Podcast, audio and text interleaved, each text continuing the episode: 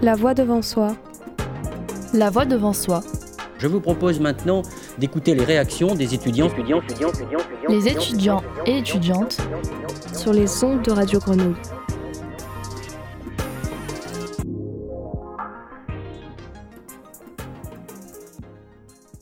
Bonjour, bienvenue dans La Voix devant soi pour la spéciale Camélou.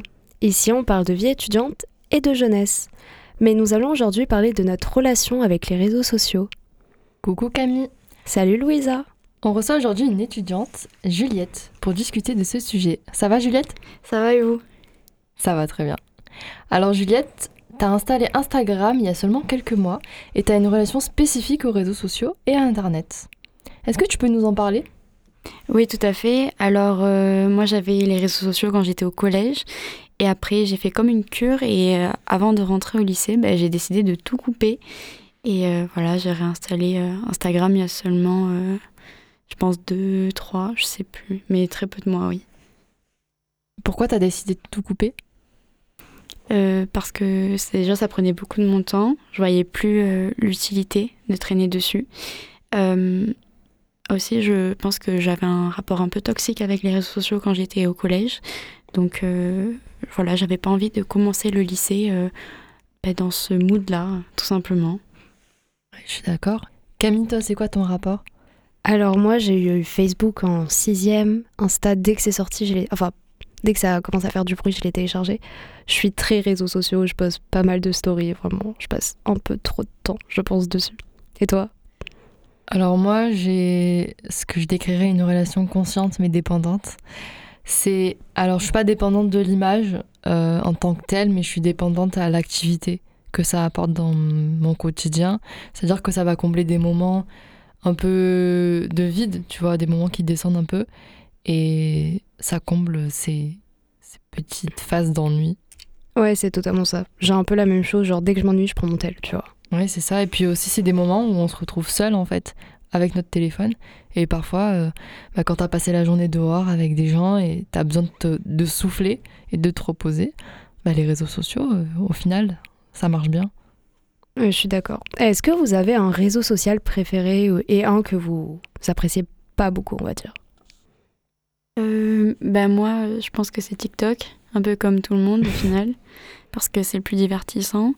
J'aime bien Twitter et pour le coup, comme j'ai réinstallé Instagram, je suis pas spécialement fan non plus. J'ai pas beaucoup d'abonnés, euh, je suis pas beaucoup de pages. On va dire que c'est juste euh, pour mettre des stories ou. Mais voilà.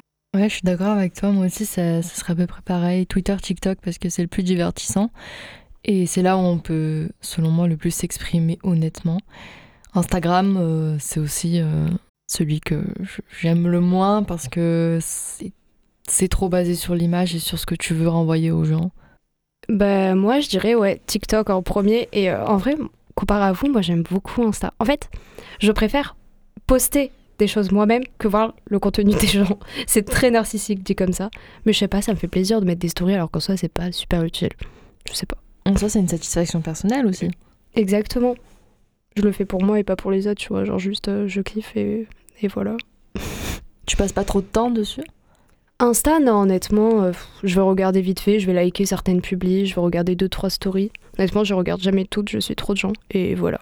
J'ai remarqué qu'il y avait aussi une perte de la notion du temps quand on est sur euh, les réseaux sociaux en général, euh, surtout sur TikTok, comme, on, comme on le sait, il y avait une période où l'heure n'était pas affichée sur notre écran. Et moi, personnellement, parfois, j'y allais vers 22h et quand je quittais l'application, il était 2h du matin et je m'en rendais pas compte. Et je me disais, mais oh, j'ai perdu mon temps sur ça. En vrai, c'était le but, hein, clairement, des créateurs de TikTok. Mais moi, j'avais tout le temps, dans, du coup, dans la catégorie message de TikTok pour voir l'heure.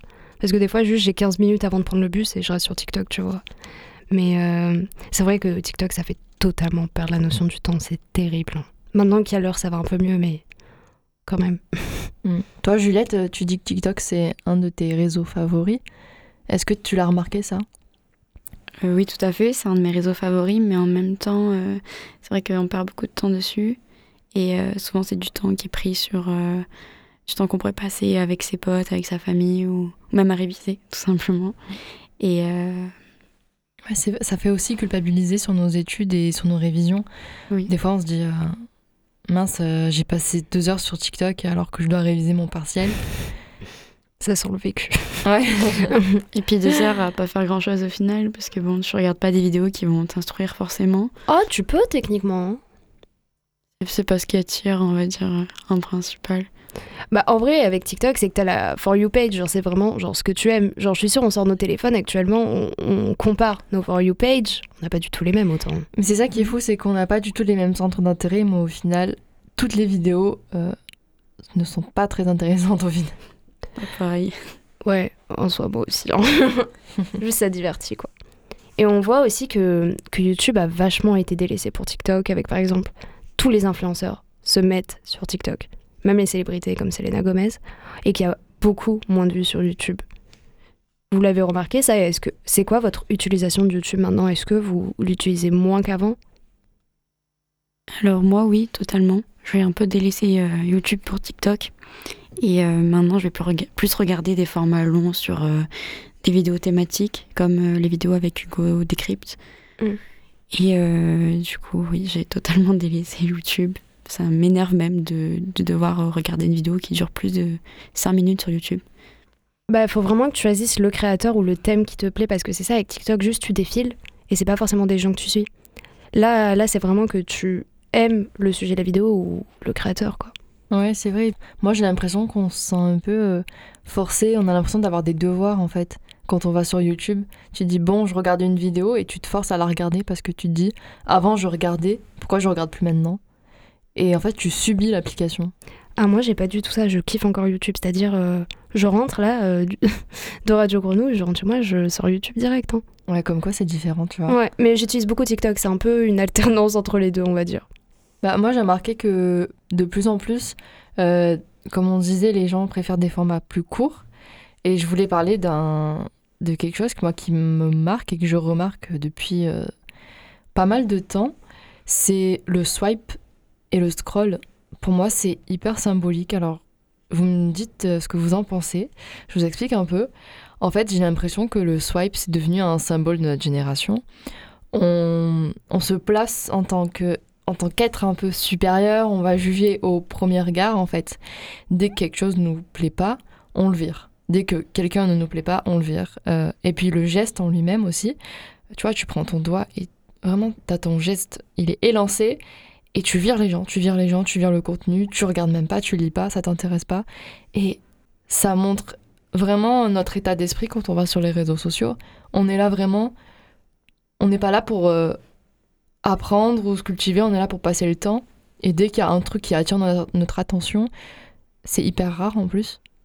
On, on s'attarde dessus, aller quelques minutes, et puis après on continue de swiper. C'est pareil pour les applications de rencontres. Je sais pas si vous en avez déjà utilisé, moi j'en ai jamais utilisé, mais j'ai des plus. amis qui, ouais, j'ai des amis qui, qui en ont déjà eu et c'est, on- d'ailleurs on rigolait sur ça, tu vois, parce que on se disait bon lui on le vire, lui on le garde, lui on le vire, lui on le garde, et c'est horrible de traiter les gens comme ça. J'ai déjà fait ça, genre mes potes ils étaient sur Tinder et on faisait ça, tu vois, et en vrai c'est des humains derrière, et en plus c'est vraiment que le physique pour le coup Tinder, tu vas pas te dire, euh, il y a très peu de gens qui se disent, oh elle fait le même sport que moi, trop bien, je vais aller lui parler pour ça, non, c'est c'est vraiment physique quoi. Ah bah t'es un consommateur en fait. hein.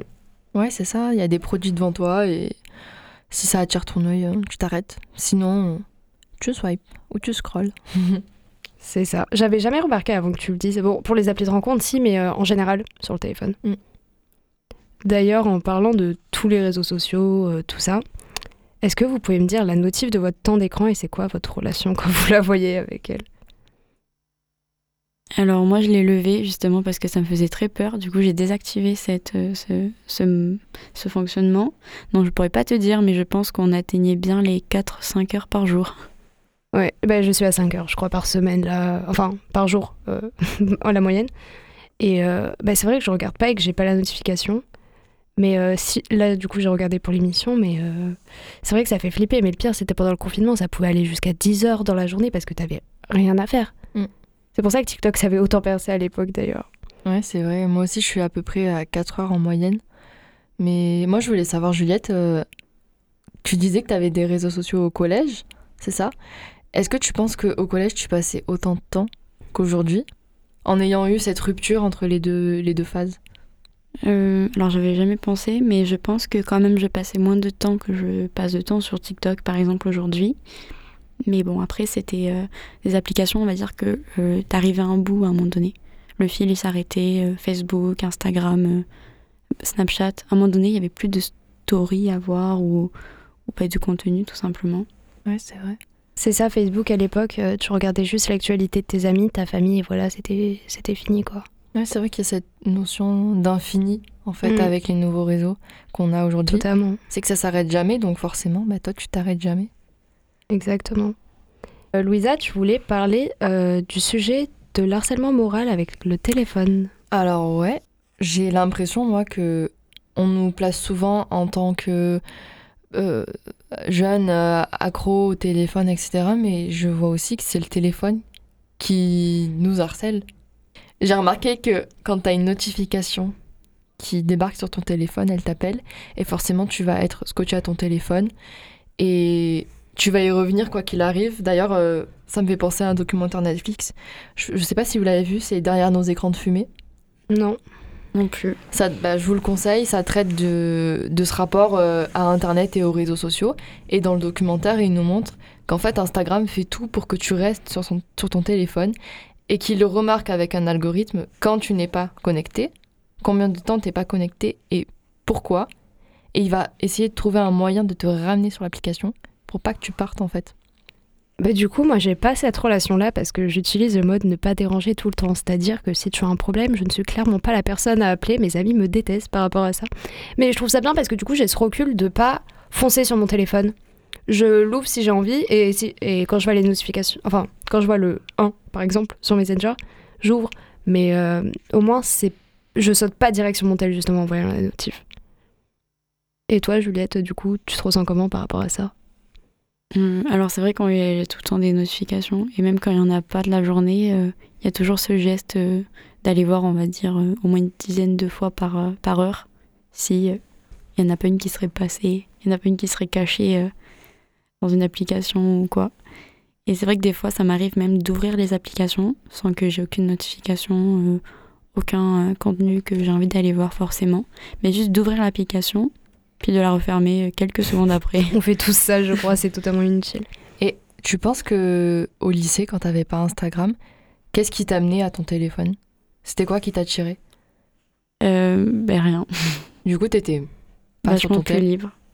Beaucoup plus, euh, beaucoup plus de temps pour faire euh, ce que j'ai envie de faire. Tu penses que c'est une question de liberté, du coup? Oui, aussi, euh, a une question de rapport aussi avec les gens. On va dire qu'au lycée, euh, ben, quand t'as pas de réseaux sociaux, on a tendance à dire oui, si t'as pas de réseaux sociaux, tu vas pas te faire de potes, tu vas pas pouvoir garder de contact avec eux. Mais au final, euh, ben, moi au lycée, j'ai réussi à me faire des amis euh, sans forcément établir un premier contact euh, grâce à un réseau social. je trouve que les réseaux sociaux, ça crée pas mal de problèmes avec les relations humaines. Genre, tu lâches en vue à quelqu'un, c'est mal pris. Tu sais, il y a tout ce truc autour. Ouais, il y a le nouveau code, en fait, euh, de communication. C'est ça, c'est ça. Ça a totalement changé notre perception euh, de relations humaines, en fait. Ouais, bah, c'est comme les emojis, chaque emoji a un sens et que forcément toi tu connais pas le sens de tous les emojis donc ça va être mal interprété Et, et ouais, il y a un gros problème là-dessus. honnêtement, est-ce que vous pouvez sortir sur votre tel Non. Non. Non.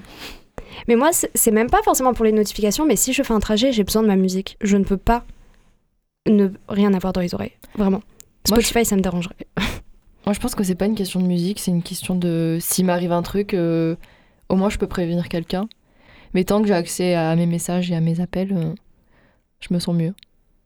Bah, moi, c'est plus euh, comme toi, Camille. Ça veut dire que le silence va me, va me Mm. gêner. Mais tu sais que j'aurais jamais son silence. J'ai toujours une vidéo YouTube, euh, une série. Ouais, un podcast. Une... Ouais, il faut toujours Ouais. j'ai quel- quelqu'un qui me parle en fait dans les oreilles, quoi. Ouais, moi aussi. C'est un peu triste en y pensant. Qui te déconnecte du monde. Ouais, c'est un peu pour te divertir aussi. Exactement. Et je trouve ça beaucoup plus long, par exemple, en trajet, en bus, sans musique. Oui. Du coup aussi, euh, j'aimerais bien parler d'un mouvement qui alimente Twitter, on va dire, c'est le wokisme. Donc euh, Louisa, tu peux nous donner la définition pour ceux qui ne connaissent pas? Euh, le wokisme, ça peut être défini de plusieurs euh, manières, hein, chacun a sa définition. Mais on- en général, on dit que c'est la conscience d'une certaine justice sociale et d'un activisme Donc certains peuvent le considérer comme radical ou pas. Ça, euh, c'est propre à chacun. Mais c'est un, un mouvement qu'on voit beaucoup, notamment sur Twitter. C'est des personnes qui veulent éveiller les gens sur des sujets par leur propre, euh, propre jugement et ce qu'ils en pensent eux personnellement. Bah, c'est ça en fait, Twitter c'est un peu devenu un tribunal public je trouve. C'est-à-dire euh, dès qu'une célébrité fait quelque chose de mal, Twitter l'incendie, tu vois. Et c'est pas même des fois pour des trucs inutiles. Vraiment si on parle de sujets plus sensibles, je suis d'accord. Mais même techniquement c'est pas à nous de faire le tribunal. Mais des fois genre euh, il y a de l'acharnement gratuit quoi, c'est... Je sais pas ce que vous pensez du wokisme vous. Euh, bah, c'est un peu délicat comme sujet, c'est vrai. Mais euh, oui, comme tu l'as dit, en fait, on peut facilement bah, juger quelque chose en fait sans, sans av- l'avoir vu ou l'avoir entendu. Donc euh, ça nous place comme, euh, comme juge.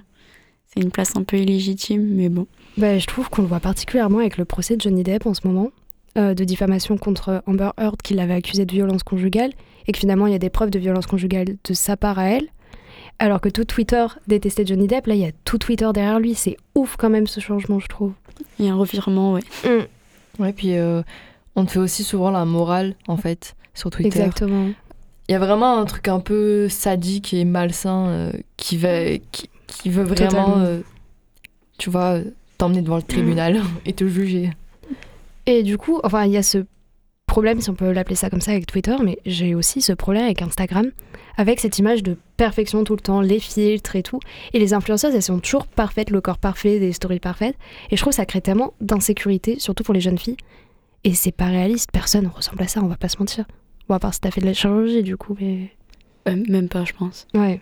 Je sais Après, pas. certaines, naturellement, euh, ont le corps qu'elles ont, mais je trouve que ça, ça va juste diviser les gens et mettre les femmes ou les hommes dans des classes. Mhm. Ouais, je pense que c'est toute une affaire de, bah, de consommation, en fait. Mm. C'est-à-dire que ton, ton corps est esthétique, donc tu vas le mettre en valeur et peut-être générer même de l'argent, comme ça, Non, mais j'ai- pas de problème avec les gens qui affichent leur corps, c'est plus cette image de perfection. Par exemple, t'es une jeune fille de 13 ans, tu vois toutes ces filles euh, super bien gaulées, parfaites et tout, et toi, ça te crée tellement d'insécurité, je trouve. Oui, moi, c'est la raison pour laquelle j'ai un peu décroché Mm. en troisième.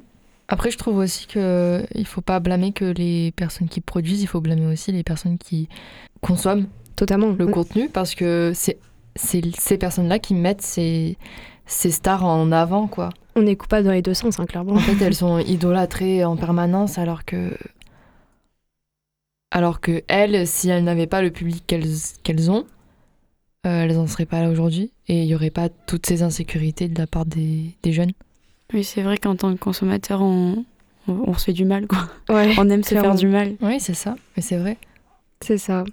Mais il y a aussi le souci de l'exposition des mineurs sur les réseaux sociaux. Je pense qu'on le voit dans tous les cas. Il y a aussi une sexualisation, euh, surtout avec les trends TikTok où euh, c'est très. C'est très explicite. C'est ça. Très sexy même, on pourrait dire. Et quand tu vois que des mineurs le font et que t'as des adultes derrière qui les suivent, perso, ça me, ça me répugne. Mm. Je sais pas si vous avez déjà vu des, des choses comme ça ou quoi, mais. Euh, oui, enfin, on Ouais. tombe souvent dessus. Et puis même des fois, tu te... La, la, la jeune fille est tellement sexualisée, ou même le jeune garçon, des fois, ça arrive, Mm. que... euh, qu'en fait, tu te... quand tu apprends son vrai âge, tu es, tu es, tu es, tu es, cho- tu es. Ah, mais vraiment, il y a tellement de filles sur TikTok, je pensais qu'elles avaient genre notre âge, euh, c'est-à-dire euh, environ 20 ans. Mais euh, non, elles ont genre 14 ans. Les jeunes veulent faire plus vieux et les Mm. vieux peuvent le Ah, faire après, plus ça, jeunes. après ça, ça a toujours été ça a toujours été comme ça, mais je pense que c'est juste adapté à notre génération et aux outils qu'on a, en Mm. fait. Tu vois? C'est normal que c'est un phénomène qui monte de plus en plus parce que les réseaux montent de plus en plus et que ça prend une part plus importante de nos vies. C'est ça, mais même genre les enfants, ils sont vachement exposés, les enfants de célébrités, pas tous, hein, ou même surtout de, des stars de télé-réalité. Ils, ils filment tous leurs enfants et quand tu te dis dans, dans 15-20 ans, ils vont réagir comment en voyant toute leur vie sur Internet, quoi? Oui, même si ça existera toujours ou pas. Oh, il y aura d'autres nouveaux réseaux sociaux. Peut-être ça sera plus à la mode Instagram ou quoi, mais il y en aura un, il y en aura un nouveau qui va surgir. Il y aura toujours pire, je pense, Mm. d'année en année, de toute façon.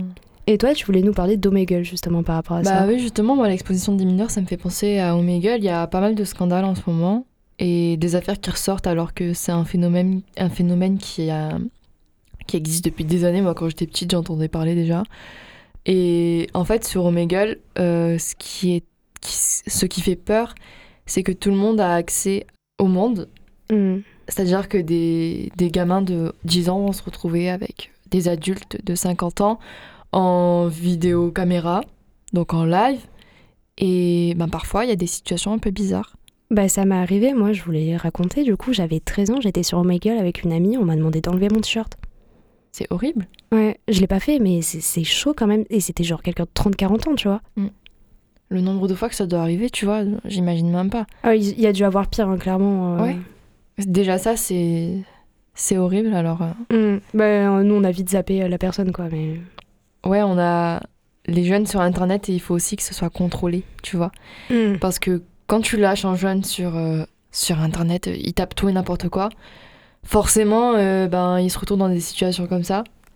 Donc je pense que le contrôle parental, euh, il faut Ouais. pas oublier aussi que ça existe. Bah en fait c'est le taf des Et parents des- et ouais. des réseaux sociaux. Il y a des pages à bloquer aussi si tu veux pas que ton gosse se retrouve dans des situations comme ça. Jusqu'à un certain âge, en tout cas, tu bloques certaines pages. Après, j'ai combien d'amis qui avaient Instagram au collège et que c'était interdit, que leurs parents ne le savaient juste pas, tu vois? C'est clair. Vraiment, je dois en avoir au moins 5 dans ma tête, là.